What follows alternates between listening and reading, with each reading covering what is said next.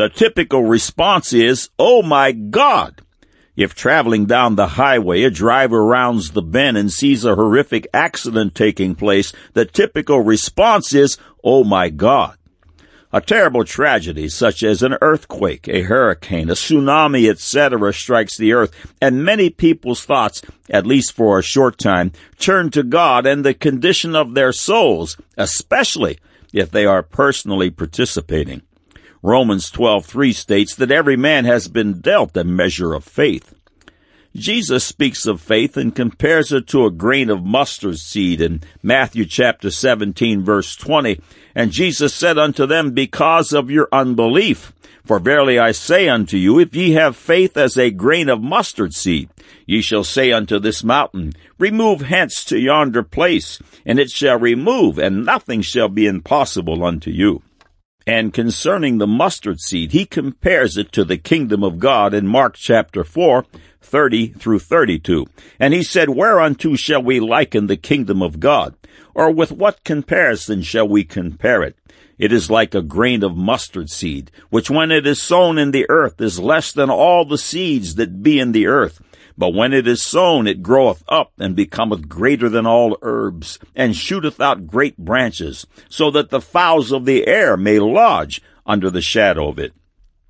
Luke 17:6. And the Lord said, If ye had faith as a grain of mustard seed, ye might say unto the sycamine tree, Be thou plucked up by the root, and be thou planted in the sea, and it should obey you. We've all been dealt a portion of faith, but it's how we regard and the attention we give it that makes the difference. If we plant that seed in a good and honest heart, if we dig around it and water it and remove all the encroaching weeds and pests, that mustard seed will grow into a huge tree, bearing much fruit and supplying support for all those who seek faith's comforts.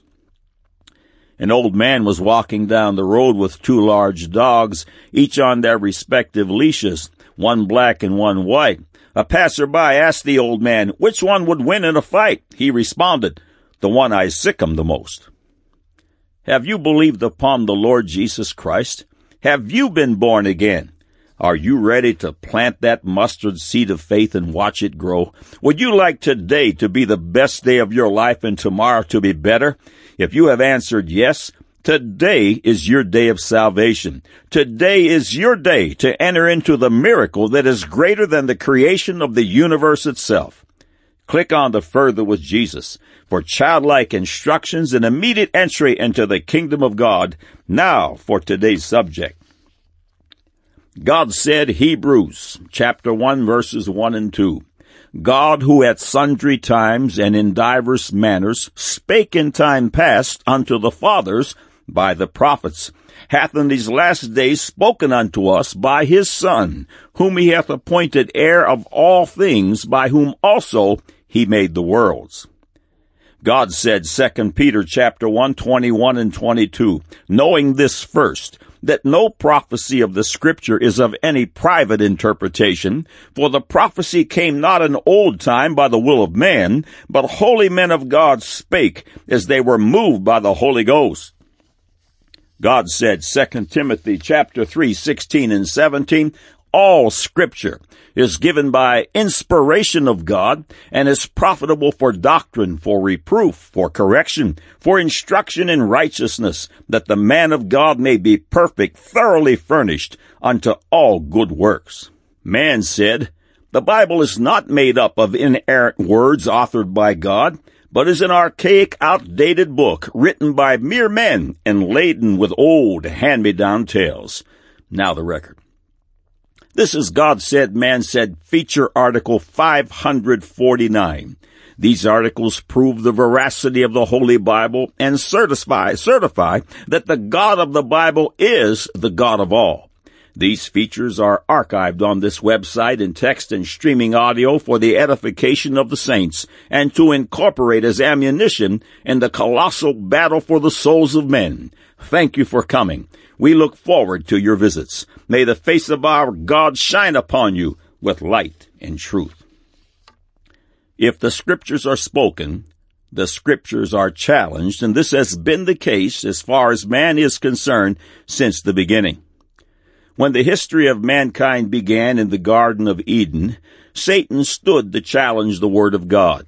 Unfortunately for us, our mother and father chose Satan's lead. For over 6,000 years, Satan has paraded before the sons of men his brightest and most eloquent carnal minds to challenge the accuracy and supernatural source of the Bible. But in every instance, they have failed. No discovery of truth of any kind has ever controverted Holy Writ, and that situation will not change tomorrow. Note, Satan didn't challenge the existence of God. He challenged the correctness of his word. Satan added one word, hath, and a question mark to bring about the sorry state of the world today. Remove Satan's added word and question mark and the deadly passage that reads, Yea, hath God said, ye shall not eat of every tree of the garden, would then read, Yea, God said, ye shall not eat of every tree of the garden. Genesis chapter 3 verse 1. Satan did not challenge the existence of God. He challenged the correctness of his word. To succeed, the father of deception must cast doubt in the hearts of men. He knows that when there is doubt, the mountain won't move. Your Christianity won't work. Mark 11:23 For verily I say unto you that whosoever shall say unto this mountain, be thou removed and be thou cast into the sea, and shall not doubt in his heart, but shall believe that those things which he saith shall come to pass, he shall have whatsoever he saith. The sowers of doubt have taken attack positions on every side. Many times they begin the challenge by uh, challenging the authorship of the Word of God and assigning it to mere men when the Bible declares it was authored by God and recorded by holy men world forbid that there exists a book of solutions authored by the first voice, God's voice.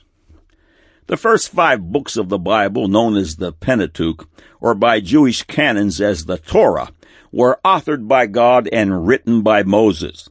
Moses did not record hand-me-down accounts of creation, the Garden of Eden, Adam and Eve and the fall, or hand-me-down accounts of Noah and the flood, of Joseph and the coat of many colors, etc. He recorded the first-hand eyewitness account of the Creator himself. It should be no surprise that Satan began his attack in Genesis 1-1. In 1983, a book was written by Pastor Robert Boyd, which I believe is out of print but is available in the Library of Congress, catalog card number 820-837-82. The following excerpt concerns the book of Genesis. Since it is difficult for them to disprove what they don't believe, a good example of their subtle attack is to say that the accepted writers of the Bible did not write the portions attributed to them, and they have concluded that the first book of the Bible, Genesis, is the work of more than one author, basing their conclusion on what they said were many repetitious statements as well as certain contradictions in the text. One contradiction, and I put that in quotes, cited is found in what they say are two different accounts of creation in chapters 1 and 2. One inconsistency they cite is the use of two different words for supreme deity, Yahweh and Elohim. From these names, these scholars called two of the authors of Genesis J and E, and also attributed remaining sections of this book to a priestly writer designated P. The theory of multiple authorship is widely taught in liberal seminaries and has been labeled the documentary hypothesis. A bit of scientific news came to light in 1982. A team of researchers in Israel's Institute of Technology has concluded, after feeding the over 20,000 word book of Genesis into a computer for analysis, that there were not several authors, but a single author. The team said it found the J and E narratives difficult to distinguish linguistically. They found no evidence that there were separate authors. It was also found that the two separate accounts of creation, Genesis 1 and 2, were linguistically identical. Interesting, isn't it, to find that in our computer scientific age that such a device goes along with the fundamentalists and their belief that Genesis has but one author whom we believe was none other than Moses, who was inspired by the Holy Ghost. End of quote. The scriptures declare that God's word is true and righteous altogether, a place to build a life. The challengers will continue to challenge and they will continue to fail over and over and over again. God said, Hebrews chapter 1, 1 through 2, God, who at sundry times and in divers manners spake in time past unto the fathers by the prophets, hath in these last days spoken unto us by his Son, whom he hath appointed heir of all things, by whom also he made the worlds.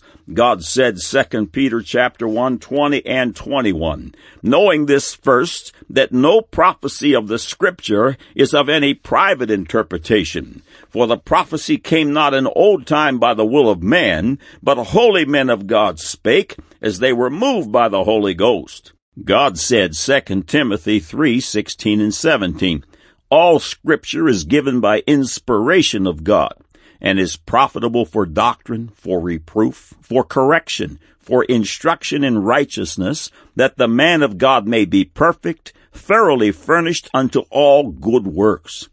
Man said, The Bible is not made up of inerrant words authored by God, but is an archaic, outdated book written by mere men and laden with old hand-me-down tales. Now you have the record.